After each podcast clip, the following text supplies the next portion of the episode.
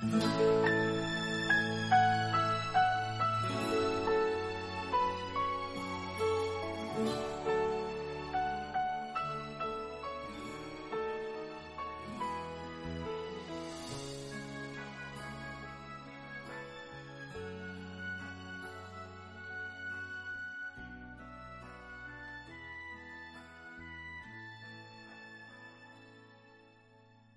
心。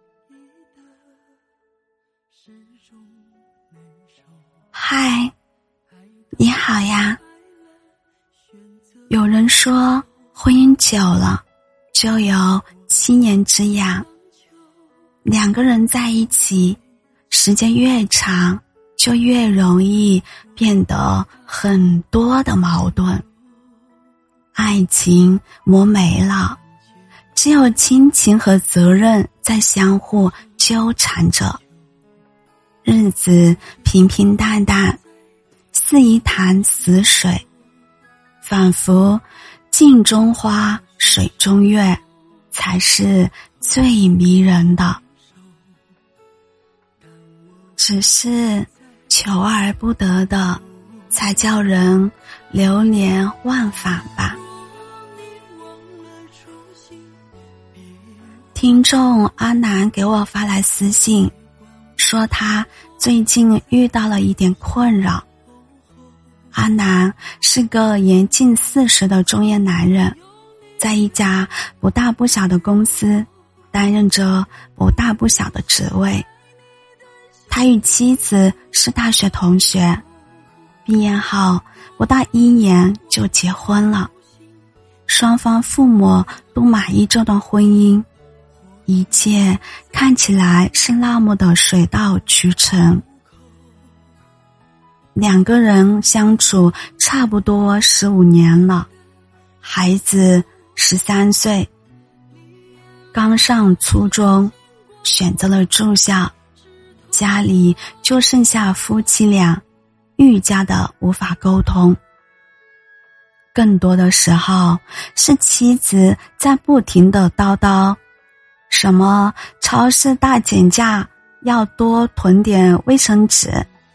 什么西街的菜在四点以后就要打折，那时候去买菜是最划算的。又或者责怪阿南把内衣扔进了洗衣机，絮叨阿南下班回来的太晚了。阿南不答话。也不争辩，就默默的听着妻子的唠叨。他早已练就了医生的本领，将妻子的话充耳不闻。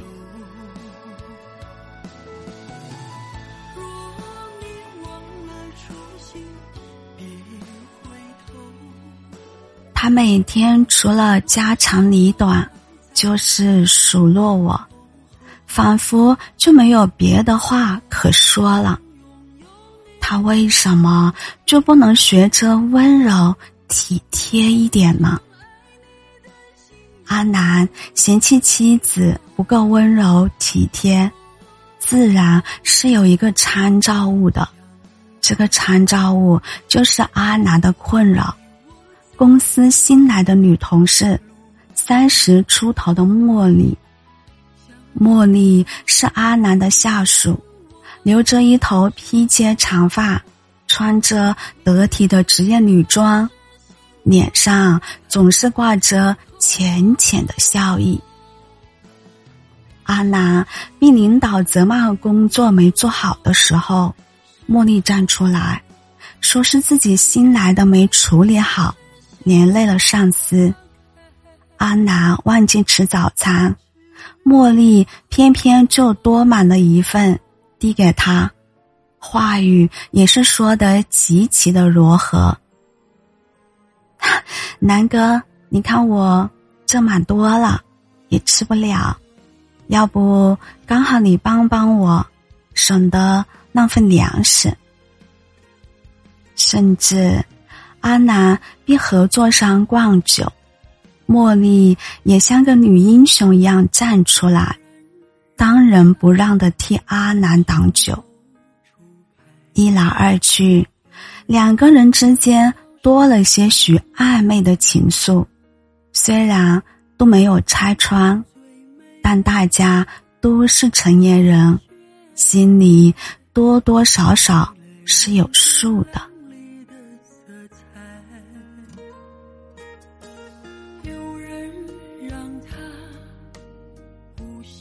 我该怎么办呢？阿南问我。他并没有想过要离婚，与妻子相濡以沫十几年，哪怕没有了爱，也还有亲情啊，何况还有儿子呢？女同事也有自己的男朋友。阿南说：“如果他有茉莉三分之一的温柔体贴。”我也就不会动心了。我想了想，问阿南：“你和你妻子恋爱的时候，有别的人追她吗？”阿南回答：“这肯定有啊！我妻子年轻的那个时候，那可是个班花。”我给了阿南一个建议。那你不妨去听听看，别的男人如何评价你的妻子。刚好不久之后就是同学聚会，很快安娜又来找我。在同学会上，妻子曾经的追求者正好就来了一个，人找得七七八八的时候。剩下三两个老友之时，对方喝的也有些多。阿南去完卫生间回来，正好看见对方一个劲夸妻子：“哎呀，这多年未见，还是如此的美丽动人，温柔体贴呀。”妻子笑了笑，回答。你觉得我美丽动人、温柔体贴，那是因为你没有看见我在家里絮絮叨叨的时候，因为我跟你不在同一个屋檐下过日子，那我自然要客客气气的对你啊。门外的阿南听了妻子的这话。犹如青天灌顶。是啊，妻子的絮絮叨叨都是为了这个家，他所有的一言一行，皆是因为他把阿南当做家人。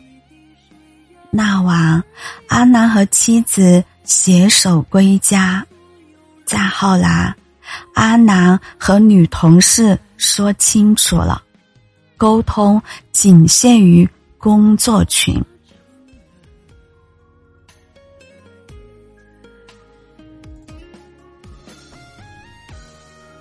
人啊，真的很奇怪。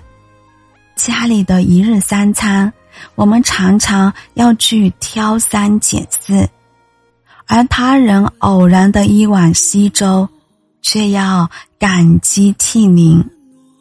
总觉得别人的伴侣好，殊不知你的伴侣在他人的眼睛里，亦是善解人意的白月光。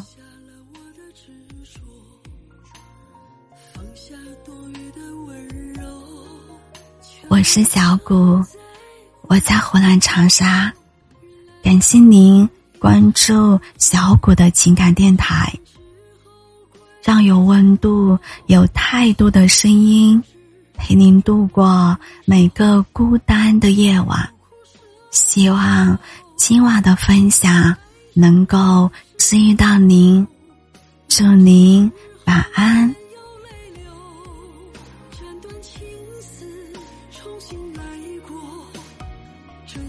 再